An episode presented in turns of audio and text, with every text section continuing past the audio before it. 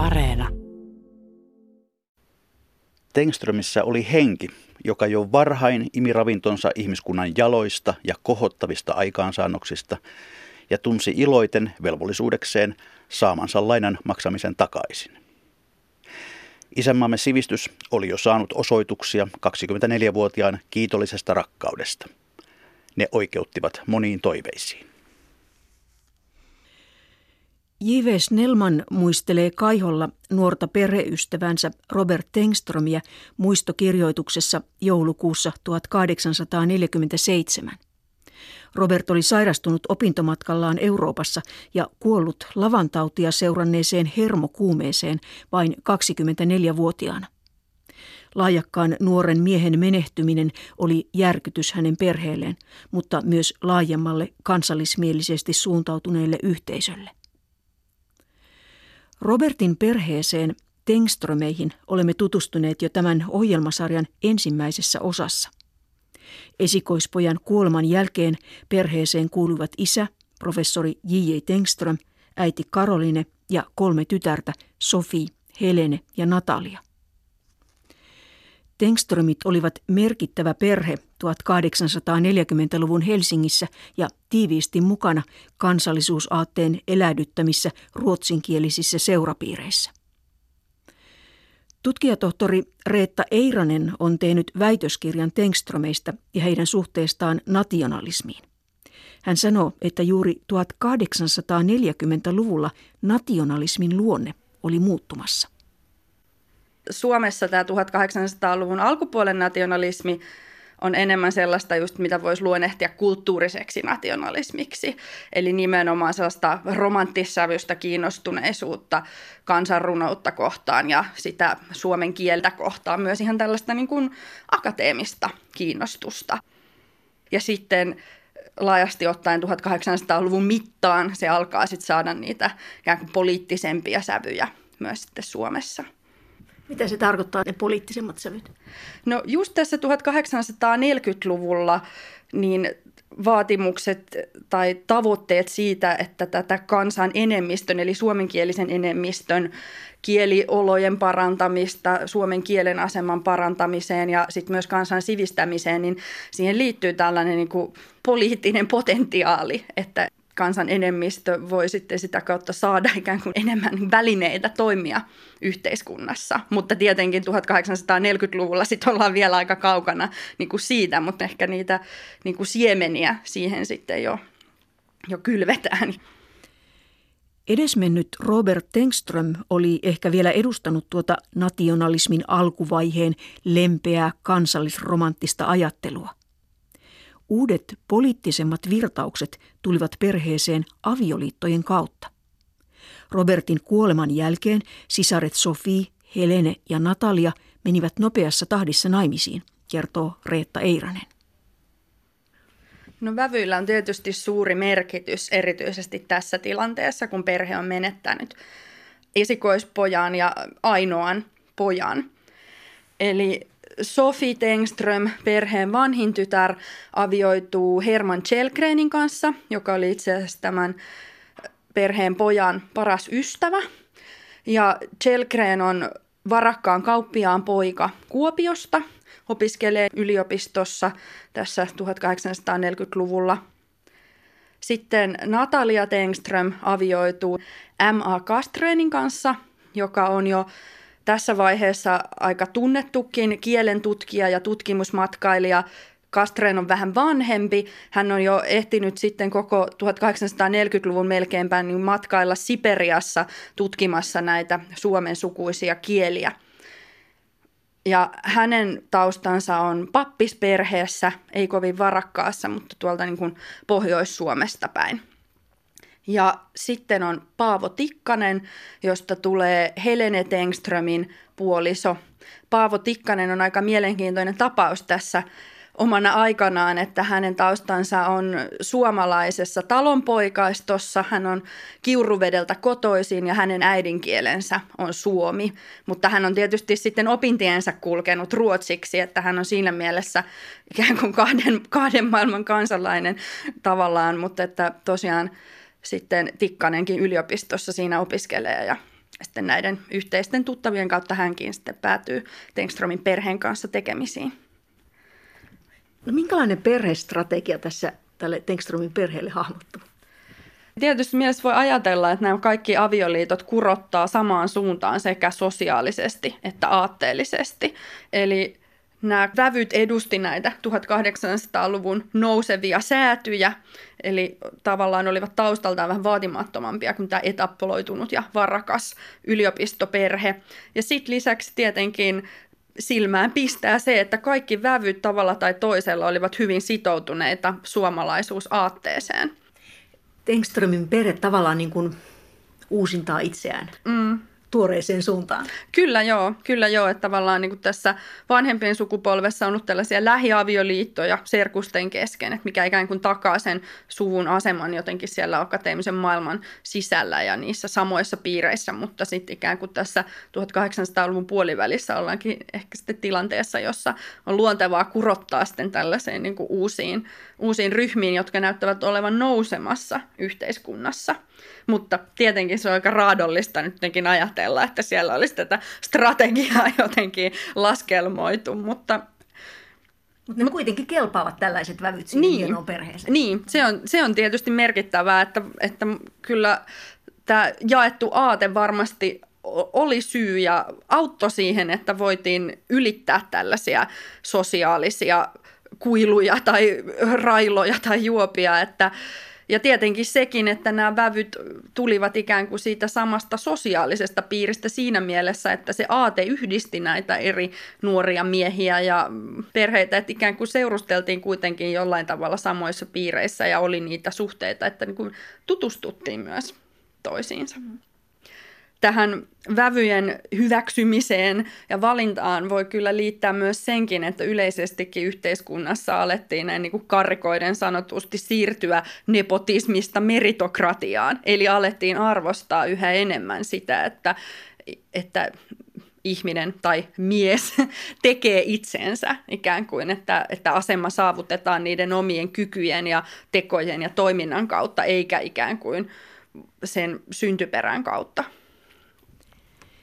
Herman Chelgren ja erityisesti Paavo Tikkanen olivat nimenomaan näitä itsensä tekeviä miehiä.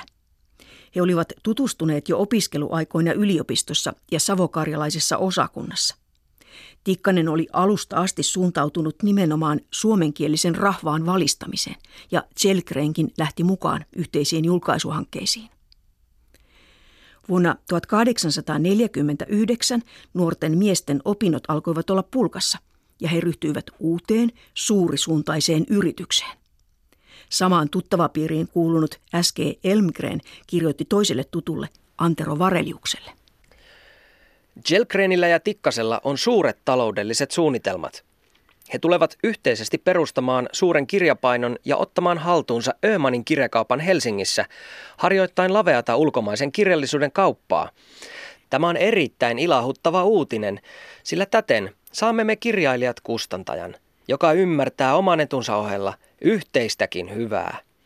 Ja kirjain painaminen suomen kielellä tulee heiltä onnistumaan paremmin kuin ennen, koska he ymmärtävät arvostella käsikirjoitusten arvoa. Mä oon nimittänyt sitä kansalliseksi konserniksi, koska siinä on niin runsaasti erilaisia toimintoja mukana. Eli se on tämmöinen kirja- ja kustannusalan business, eli siihen kuuluu kirjakauppaa, kustannustoimintaa, sitten myös kirjapainotoimintaa ja myöskin sitten sanomalehti Suometar linkittyy siihen. Eli he ostavat tällaisia yrityksiä? Joo, eli lähtökohta oli se, että Paavo Tikkanen oli töissä tällaisessa kansallisesti profiloituneessa Ömanien kirjakauppa- ja kustannusliikkeessä. Mutta sitten nämä Ömanin veljekset kuolivat ja tässä, että Tikkanen ja Chelgren hankki sitten liiketoiminnan itselleen, niin oli motivaationa nimenomaan se, että voitiin turvata tämän kansallisen toiminnan jatkuminen – ja sitten he hankkivat myös suomalaisen kirjallisuuden seuralta kirjapaino-oikeudet. Ja sitten tähän liittyy myös Suometar-lehti, jonka Paavo Tikkanen oli perustanut joitain vuosia aiemmin tovereidensa kanssa. Ja se oli suomenkielinen lehti? Kyllä joo, Suometar oli suomenkielinen lehti. aluksi se menekki oli aika vaatimatonta, koska oikeastaanhan suomenkielistä sivistyneistöä, jolle se oli ikään kuin suunnattu, niin ei sinänsä oikeastaan ollut olemassa. Mutta tosiaan sitten Suometar sai hyvää menekkiä ja vetoa sitten Krimin sodan aikaan 1850-luvun alkupuolella, kun siitä tuli tällainen kuin uutislehti, uutisvetoinen lehti, mikä sitten veti levikit nousuun. Tikkanen ja Jelgren siis yhdistivät aatteen ja liiketoiminnan, ja bisnes laajenikin vauhdilla. Kirjapaino painoi omaa sanomalehteä Suometarta, mutta myös kaikki suomalaisen kirjallisuuden seuran julkaisut. Työntekijöitä oli ainakin 17 ja yritys oli pian alan kolmanneksi suurin Suomessa. Kirjakauppa oli erityisesti Paavo Tikkasen alaa. Helsingin lisäksi kirjakauppoja hankittiin Porvoosta, Haminasta ja Viipurista, mutta uusien liikkeiden omistus siirrettiin pian eteenpäin Helsingissä harjoitelleille apulaisille. Tavoitteena oli luoda luotettujen kirjakauppiaiden verkosto ympäri maata. Eikä tässä suinkaan kaikki. Langosten seuraava projekti liittyi kaunokirjallisuuteen. Suomenkielisiä kirjoja ei raamatun ja katekismuksen lisäksi juuri ollut, joten Tikkanen ja Tselkreen päättivät ryhtyä julkaisemaan ulkomaista kaunokirjallisuutta suomeksi, kertoo Reetta Eiranen. Eli on tällainen hanke, että perustettaisiin suomalaisen kauniskirjallisuuden yhdyskunta. Ja tämä idea on alun perin Lönnruutin ja tarkoituksena olisi julkaista suomenkielistä kaunokirjallisuutta ja sen kautta totuttaa sivistyneistöä lukemaan suomea. Mutta sitten kun nämä nuoret miehet pääsee asialle, niin se idea alkaakin muotoutua ennemmin siihen, että kohderyhmänä olisikin suomenkielinen rahvas. Ja se on sitten taas auktoriteettien näkökulmasta paljon hankalampaa, koska nimenomaan se, että, että suomen kielellä erilaisia vaikutteita ja tietoa liikkuu sinne suomenkielisen rahvaan pariin, niin se niin kuin näyttää tavallaan hallinnon näkökulmasta potentiaalisesti vaaralliselta. Niin ruotsin kielellä sai enemmän julkaista. Joo, nimenomaan sensuurin näkökulmasta suomenkieliset julkaisut oli ikään kuin vaarallisempia, koska siinä oli se suora, suora yhteys sinne kansaan, että siinä oli tämmöinen ikään kuin kaksoistandardi, että sensuuria kiinnosti enemmän nämä suomenkieliset julkaisut. No mitä kääntämishankkeelle tapahtui? No tässä tilanteessa ja olosuhteessa se kariutui eikä, eikä siitä sitten tullut mitään. Ja sitten Euroopan hulluvuoden aikana 1848 Suometarkin alkoi kirjoittaa jonkin verran vapaammin. Ja tietenkin tämä hulluvuosi myös ikään kuin kiristi sitten venäläisen hallinnon tavallaan asenteita, että oltiin epäluuloisempia sen suhteen, että mitä, mitä voi eri valtakunnan osissa tapahtua. Ja sitten tosiaan 1850 huhtikuussa tuli tällainen sensuuriasetus, jossa määrättiin, että suomen kielellä sai julkaista vain taloudellisia ja uskonnollisia asioita käsitteleviä tekstejä. Ja voi olla, että nämä Chelgrenin ja Tikkasen touhut sitten myös myötä vaikutti tämän sensuuriasetuksen tulemiseen. No miten Chelgren ja Tikkanen toimivat siinä tilanteessa?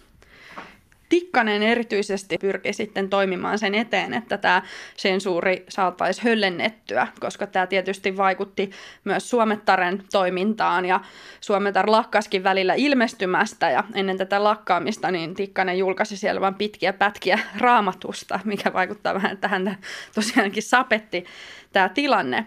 Mutta sitten oli tulossa keisarin vierailu Suomeen ja tässä yhteydessä sitten pyrittiin siihen, että tätä sensuuriasetusta saataisiin jotenkin keisariin vetoamalla höllennettyä. Ja Tikkanen sitten tässä pyrki käyttämään sosiaalisia suhteitaan, että muun muassa yritti professori Fredrik Sygneuksen kautta sitten välittää viestiä eteenpäin senaattori von Kothenille ja kenraalikuvernori Rokassovskille, että suomen kieli pääsisi kahleistaan.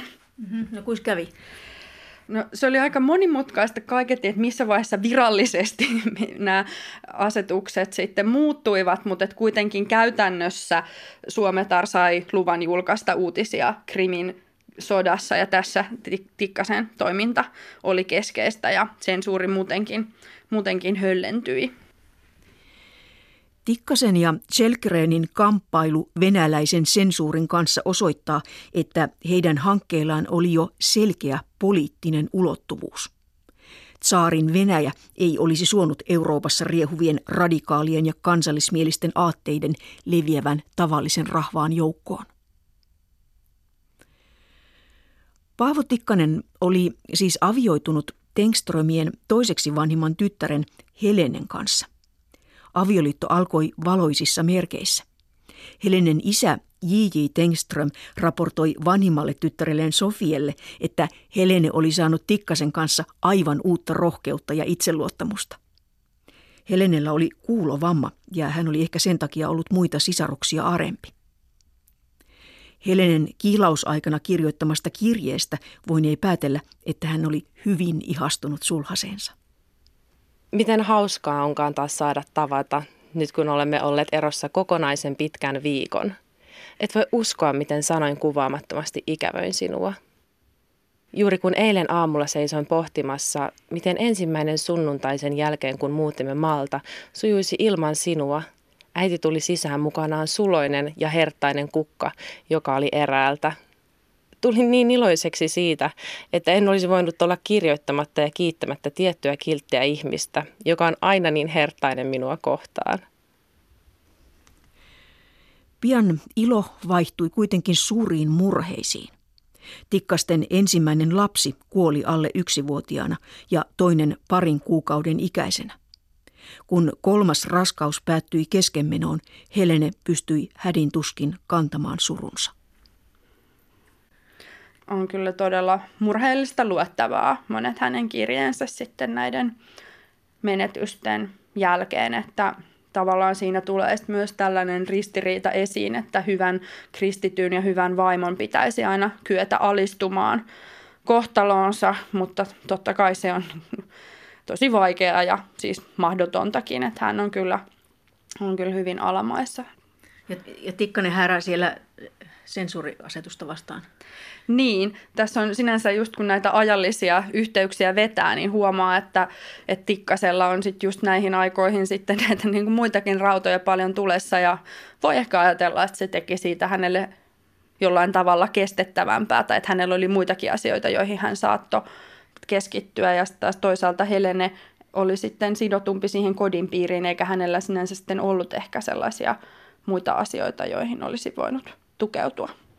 Sitten kuitenkin lapsia syntyy. Herman poika elää kuitenkin ihan sen pikkulapsivaiheen yli ja sitten tulee vielä kaksi muutakin lasta, Johanna ja, ja isoisän Kaima.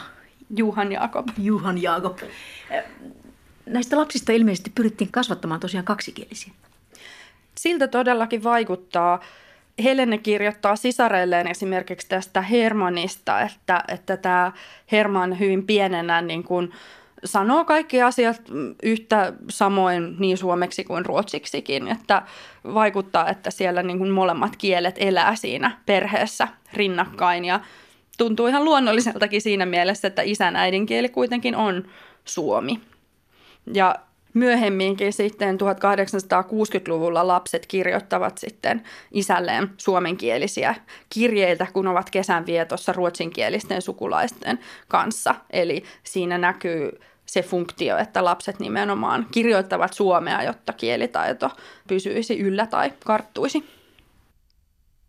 Herman Chelgren oli liiketoimiensa ohessa koko ajan pitänyt jalkaa ovenraussa myös yliopistolla.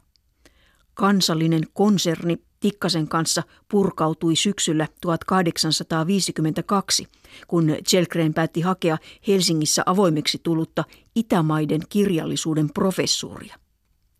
Pätevöityäkseen hän matkusti Pietariin opiskelemaan arabiaa, turkkia ja persia ja tekemään virkaan vaadittua väitöskirjaa. Mukaan lähti myös vaimo Sofi. Hänellä ei ollut Pietarissa mitään varsinaista tekemistä, ja vaikka pariskunta kävi yhdessä eremitaasissa, ostoksilla ja kävelyillä, hänen aikansa lienee tullut hiukan pitkäksi. Aviomiehen työltä taas uhkasi aika loppua, ja Sofi kirjoitti sisarelleen Natalialle. Me ajattelemme vain väitöstä ja pidimme juuri neuvottelun papan Hermanille tekemistä ehdotuksista. Että heittäisi mielestään väitöksen yhden osan painamisen. Siihen Herman ei mene. Ja minun täytyy tunnustaa, että myös minulle se olisi raskasta, jos niin täytyy tapahtua. Jokin ulospääsy täytyy olla. Sofi tulkitsee, että tämä professuuriasia on ikään kuin avioparin yhteisyritys tai yhteishanke, tai että nimenomaan, että sitä kauttahan siinä pyritään varmistamaan heidän molempien yhteiskunnallista asemaa ja tulevaisuutta, koska tietenkin sitten vaimon, vaimon asema oli, oli riippuvainen siitä aviomiehen asemasta. Voiko se liittyä jotenkin siihen, että, että heillä ei ole lapsia? Että Sofilla tavallaan ei ole sitä omaa mm. juttua siinä. Kyllä sen voi niinkin ehkä ajatella, että se aviomiehen ura on hänelle ehkä sit entistä tärkeämpi. Voi ajatella kyllä niin. Mitä tuon ajan yhteiskunnassa tai siinä kansallisuusaatteen kontekstissa merkitsee se, että on, on lapseton? No kyllähän kansallisuusaatteen näkökulmasta perheen tärkeä tehtävä on nimenomaan lasten kasvattaminen ja uusien kansalaisten kasvattaminen. Ja nimenomaan naisen tärkein tehtävä on äitiys. Eli tässä mielessä sitten, jos avioliitto jää lapsettomaksi, niin tällaista perhetehtävää ja tätä äitiystehtävää ei, ei voida täyttää. Ja on voitu tulkita myös, että nimenomaan naimisissa oleva lapseton nainen on jollakin lailla ikään kuin epäonnistunut. Ja tosiaan Chelkreenit eivät koskaan saaneet lapsia, vaikka olivat seitsemän vuotta aviossa. Ja Sofi ja Herman Chelkreenin tilanteessa on mielenkiintoista se, että näissä perheen kirjeissä ei viitata mitenkään siihen ikään kuin lapsettomuuteen sinänsä, mutta kyllä voi tulkita, että kyllä he molemmat olisivat kaivanneet lapsia ja joissain nuoruuden kirjeissään Herman Chelkren kirjoittaa siihen tyyliin, että, että joskus vielä on aika perheelämälle ja hän kirjoittaa lämpimästi omista tosi nuorista sisaruksistaan ja kollegoidensa lapsista ja myös sitten Sophie Chelgren on tosi kiinnostunut sisareensa pojasta ja lähettää tälle paljon lahjoja ja muutenkin niin paljon käsittelee häntä kirjeissään, että ehkä nämä sukulaislapset voi sitten tulla korvaamaan sitten sitä oman lapsen puutetta. No, paitsi Sofi, niin koko muukin suku on kuin kiinnostunut tästä professuurin saamisesta. Miten he toimivat? Kyllä vain, että voi tulkita ihan, että se on tällainen ikään kuin perheen yhteisyritys. Ja, ja kyllähän se liittyy oikeasti koko perheen asemaan, että, että millä lailla nämä vävyt asemansa ja uransa sitten luovat, niin vaikuttaa ikään kuin siihen koko ryhmään. Eli isä J.J. Tengström, joka on itsekin professori, niin hän antaa sitten tämmöisiä niin kuin akateemisia neuvoja, että mihin tässä väitöskirjassa kannattaa keskittyä ja hän lupailee, että jos tarvitaan, niin taloudellistakin apua voisi löytyä.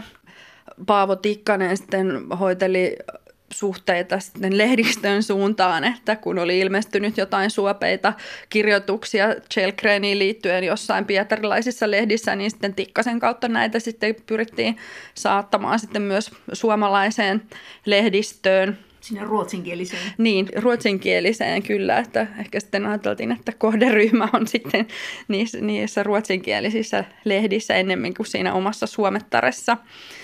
Ja sitten perheen naisetkin kyllä hartiavoimiin koittivat avustaa hankkimalla muun muassa tietoja, koska tässähän oli sellainen sosiaalisesti kiusallinen tilanne, että Chelkreinin kilpahakijana oli Wilhelm Lagus, joka oli siis näiden Tengströmin sisarusten serkku. Eli että tässä oli kuitenkin suht läheisestäkin suvusta sitten tämä kilpailija, mutta että kuitenkin tämä Wilhelm Lagus oli jo no, pitkäänkin ollut tiedossa, että he, heillä oli erilainen suhtautuminen tähän suomalaiskansalliseen aatteeseen, että Lagus ei ollenkaan kannattanut tätä niin, kuin niin sanotusti Snellmanilaista ohjelmaa, kuten Chelkreen, että tässä oli sellaistakin ristivetoa. Mutta että todellakin kun tämä kilpahakija oli sukulainen, niin sitten nämä perheen naiset, Karolina Tengström ja Natalia sitten pyrkivät sieltä sukulaisnaisilta, serkuilta ja tädeiltä sitten erilaisissa yhteyksissä saamaan tietoja, että miten Wilhelmin työ sujuu ja onko hän hakemassa ehkä lykkäystä tai muuta, että jossakin uuden vuoden juhlissa sitten näistäkin udeltiin ja nämä Laaguksen perheen naiset myös kiinnittivät omassa kirjanvaihdossaan huomiota, että muuten Karoliina täti kyseli aika paljon näistä, näistä asioista ja myöskin Helene kuulosteli, että mitä yliopiston konsistorissa oli puhuttu ja Mm. Eli koko perhe kuitenkin niin kuin löi voimat yhteen tässä professorin hankkimisessa. Kuinka siinä sitten kävi?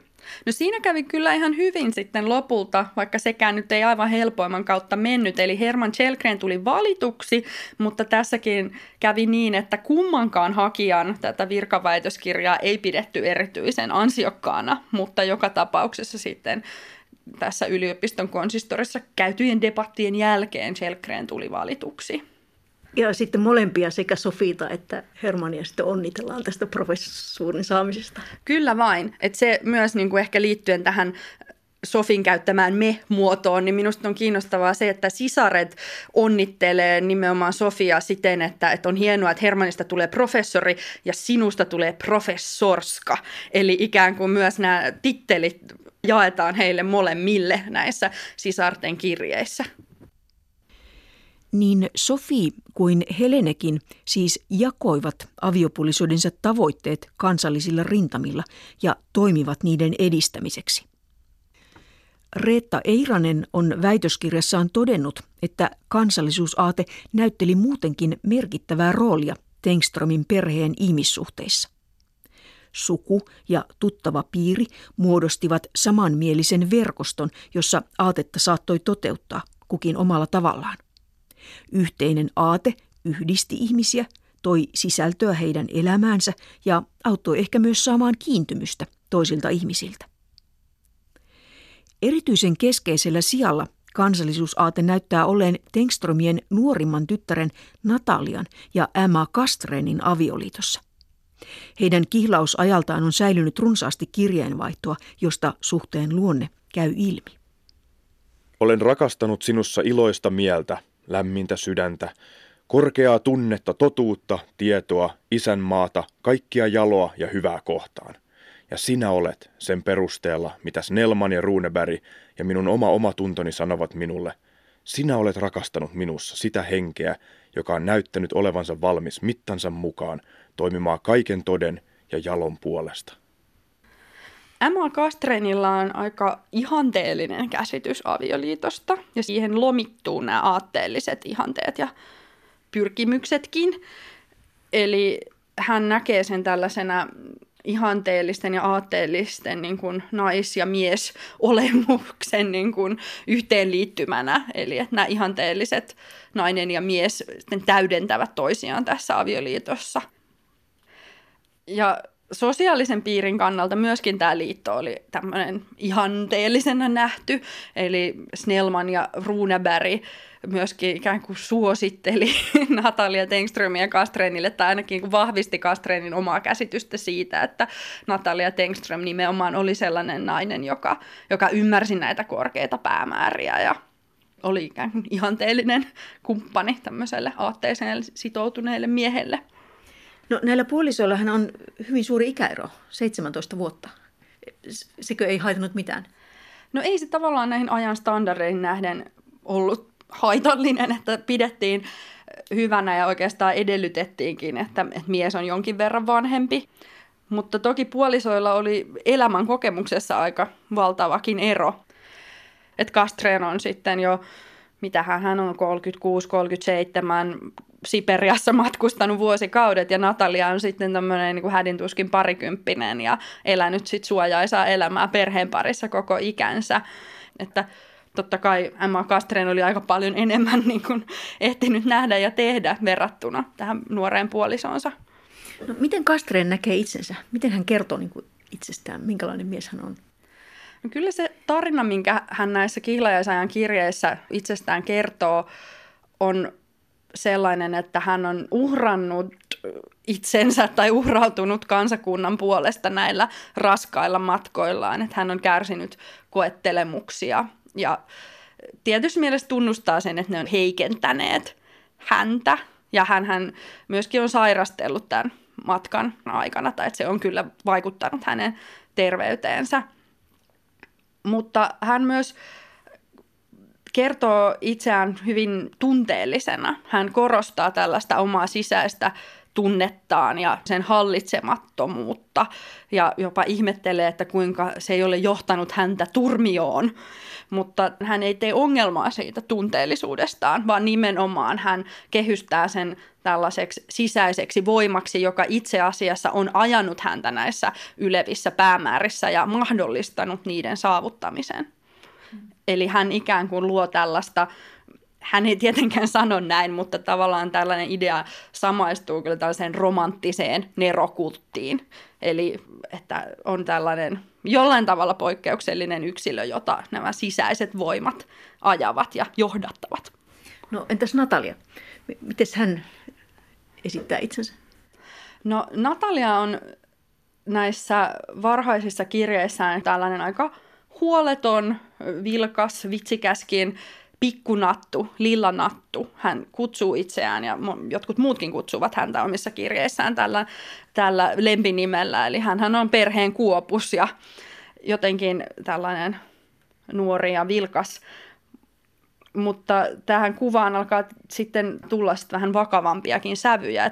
Se kääntöpuoli onkin sitten se, että, että tällaisena niin kuin kepeänä ei voi ikuisesti olla, että sen avioliiton myötä täytyy vakavoitua ja löytää se niin kuin ymmärtäväisen ja vakavamman vaimon rooli. No, no mitä Natalialta siis vaaditaan? Mitä Kastreen vaatii?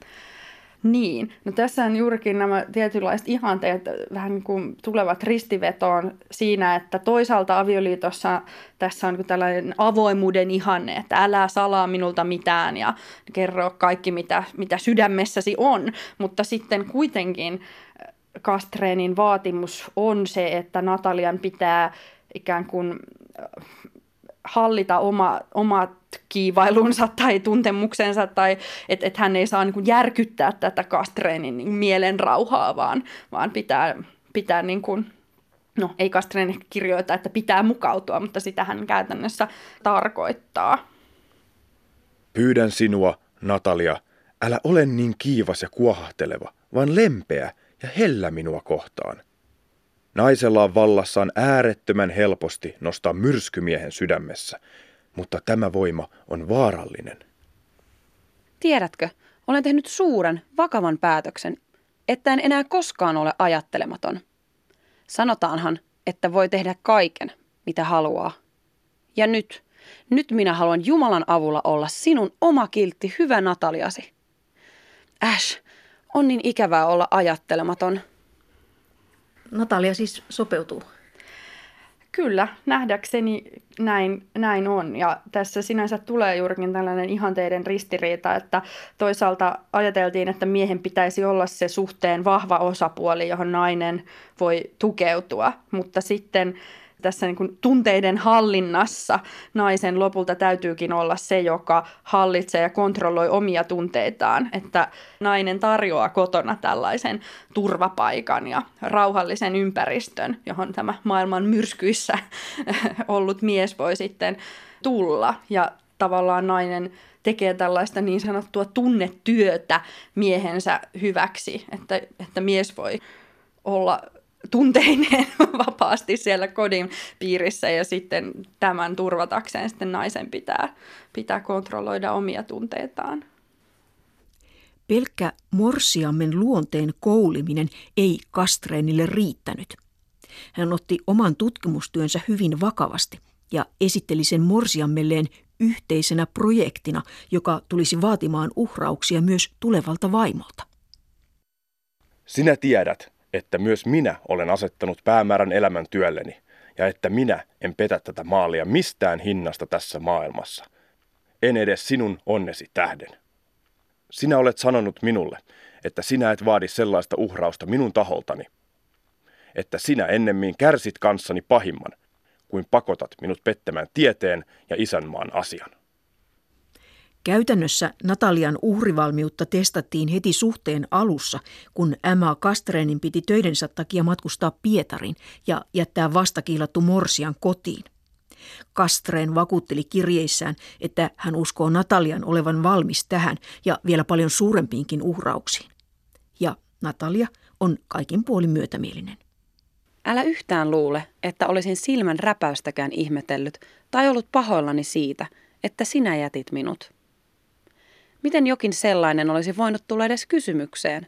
Miten olisinkaan voinut olla niin lapsellinen, niin egoistinen, että olisin toivonut sinun, minun takiani laiminlyövän jotakin, jonka jopa minun täytyy käsittää olevan parasta ja oikein. Kastreenien avioliitosta tuli kaikesta päättäen onnellinen. He saivat pienen pojan, Robertin, ja ammatillisellakin rintamalla meni hyvin. Emma Kastreenista tuli vuonna 1851 ensimmäinen suomen kielen ja kirjallisuuden professori Helsingin yliopistoon ja Nataliasta siis professorska. Kastreenin terveys alkoi kuitenkin reistailla. Siperian matkojensa aikana hän oli sairastunut tuberkuloosiin ja tauti puhkesi nyt uudelleen. Emma Kastelen kuoli toukokuussa 1852 vain parin avioliittovuoden jälkeen. Natalia oli nyt 21-vuotias leski, jonka piti määritellä oma roolinsa kokonaan uudelleen, kertoo tutkijatohtori Reetta Eiranen. No Nataliasta tulee tällainen kansallinen leski. Eli hän on aivan murtunut tämän leskeksi jäämisensä jälkeen. Hän on 21-vuotias, hänellä on pieni lapsi, hän on menettänyt miehensä, että kyllä niin kuin hänellä on hyvin synkät näkymät monissa kirjeissään, joita hän kirjoittaa sitten näiden miehensä kuoleman jälkeisinä vuosina sisarelleen.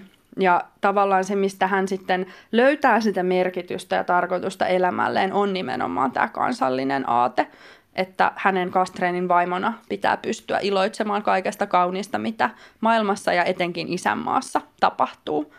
Ja ajattelen niin, että, että koska Kastreen, Emma Kastreen uhrasi terveytensä suomalaisuusaatteen vuoksi, Emma Kastreen sairastui vakavasti, siellä Siperiassa ja sitä tauti uusiutui ja sitten hän, hän menehtyi.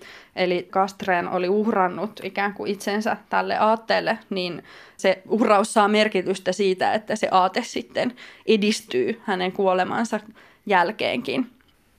Natalia Kastreen kontrolloi tätä miehensä muistoa, pyrkii rakentamaan sitä. Että, että hänelle on hyvin tärkeää, että nämä Emma Kastreenin tieteelliset työt julkaistaan ja että Emma Kastreen nimenomaan saa niistä meritit, etteivät ketkään toimittajat tai muut ota liikaa kunniaa itselleen, että hän niin kuin valvoo näitä asioita myös ja osallistuu nähtävästi myös puhtaaksi kirjoittajana näihin julkaisuhankkeisiin mutta hänellä on näissä ongelmana tietenkin hänen sukupuolensa, eli hän on tietysti mielessä ulos suljettu näiltä miehisiltä tieteen kentiltä, ja jälleen sitten suku tulee apuun, eli hän Natalia Kastren pyrkii nimenomaan Herman Chelgrenin kautta saamaan tietoa näistä hankkeista ja, ja niin kuin pysymään, pysymään kärryillä etenkin alkuvaiheessa. Ja sitten tässä on muistopatsas-hanketta, jota hän sitten Snellmanin kanssa keskustelee ja on hyvin otettu siitä, että tällainen tulee, mutta kyllä heille sitten skismaakin siinä, siinä syntyy, kun Natalia ei suostu luovuttamaan ainoa valokuvaa, joka hänellä on miehestään, ja sitten tämä hanke venyy, jota Natalia vähän niin kuin myös pitää niin Snellmanin, Snellmanin syynä. Ja sitten tietysti yksi näkökulma tähän on myös nekrologit, joita Emma Kastreenista julkaistiin. Ja tämä kontrollointi ehkä liittyy nimenomaan niihin, että, että kun on ulkomailla ilmestynyt joitain nekrologeja ja niitä sitten tulee suomalaisiin lehtiin, niin ainakin yksi esimerkki, jossa sitten tässä alkuperäisessä tekstissä on asioita, joita Natalia sitten ei halua, että tähän Su- Suomessa julkaistuun tulee, että hän niin kuin pyrkii, pyrkii sitä miehensä niin kuin jälkikuvaa ikään kuin hallinnoimaan. Ja sitten tietysti tämä poika, Robert Castren, oli, oli tosi tärkeä, että tietyssä mielessä hän kasvatti pojastaan uutta Kastreenia ja kirjoittikin, vaikka poika oli hyvin pienikin, niin kirjoitti, että pojassa alkaa näkyä jo samanlaisia piirteitä kuin isässään ja nimenomaan se, että hän koki, että hänen elämänsä saa merkityksen siitä, että hän pystyy kasvattamaan tästä pojasta tällaisen niin kuin isänmaan, isänmaan asian rakastajan ja ajajan. Ja, ja hän ei mene sitten koskaan uudestaan naimisiin? Hän ei avioidu enää uudestaan. 1850-luku oli Tengströmin perheelle menetysten aikaa. Emma Kastrenin jälkeen kuolivat muutaman vuoden sisällä Herman Kjellgren, Helene Tikkanen ja perheen patriarkka J.J. Tengström. Tikkasten esikoinen Herman poika menehtyi vain kuusi-vuotiaana. Vuosikymmenen lopussa Tengströmin naiset Karoliina, Sofi ja Natalia asuivat yhdessä ja hoitelivat Natalian Robert-poikaa. Kolmen leskiprofessorskan kodin kerrotaan olleen vieraanvarainen suvun kohtaamispaikka. Kun Paavo Tikkanen sairastui vakavasti, myös hänen lapsensa muuttivat mummon ja tätien hoiviin. Paavo Tikkanen menehtyi vuonna 1873. Perheen lapsista aikuisiksi varttuivat Johanna ja Juhan Jaakob Tikkanen sekä Robert Kastreen, kertoo Reetta Eiranen. No, Robert Kastreen opiskeli Suomen historiaa, mutta erityisesti hän oli aktiivinen liberaalien piirien lehtimiehenä. Hän kirjoitti muun muassa Helsingfors Darkbladiin ja hän oli mukana kirjoittamassa liberaalisen puolueen ohjelmaa ja oli porvarissäädyn edustajana valtiopäivillä. Mutta ruotsinkielinen siis? Ruotsinkielinen kyllä ja kielikysymyksissä ehkä sitten maltillinen, että liberaaleille tämä kieli, kielikiista ei sillä lailla ollut niin, niin merkittävä. Ja sitten Tikkasten lapsista Johanna Tikkanen avioitui M.G. Schuberisonin kanssa, joka oli myöskin historioitsija, ja häntä on usein pidetty tällaisena ruotsinkielisenä ja mielisenä vastineena Yrjö Koskisen suomalaismieliselle historian kirjoitukselle.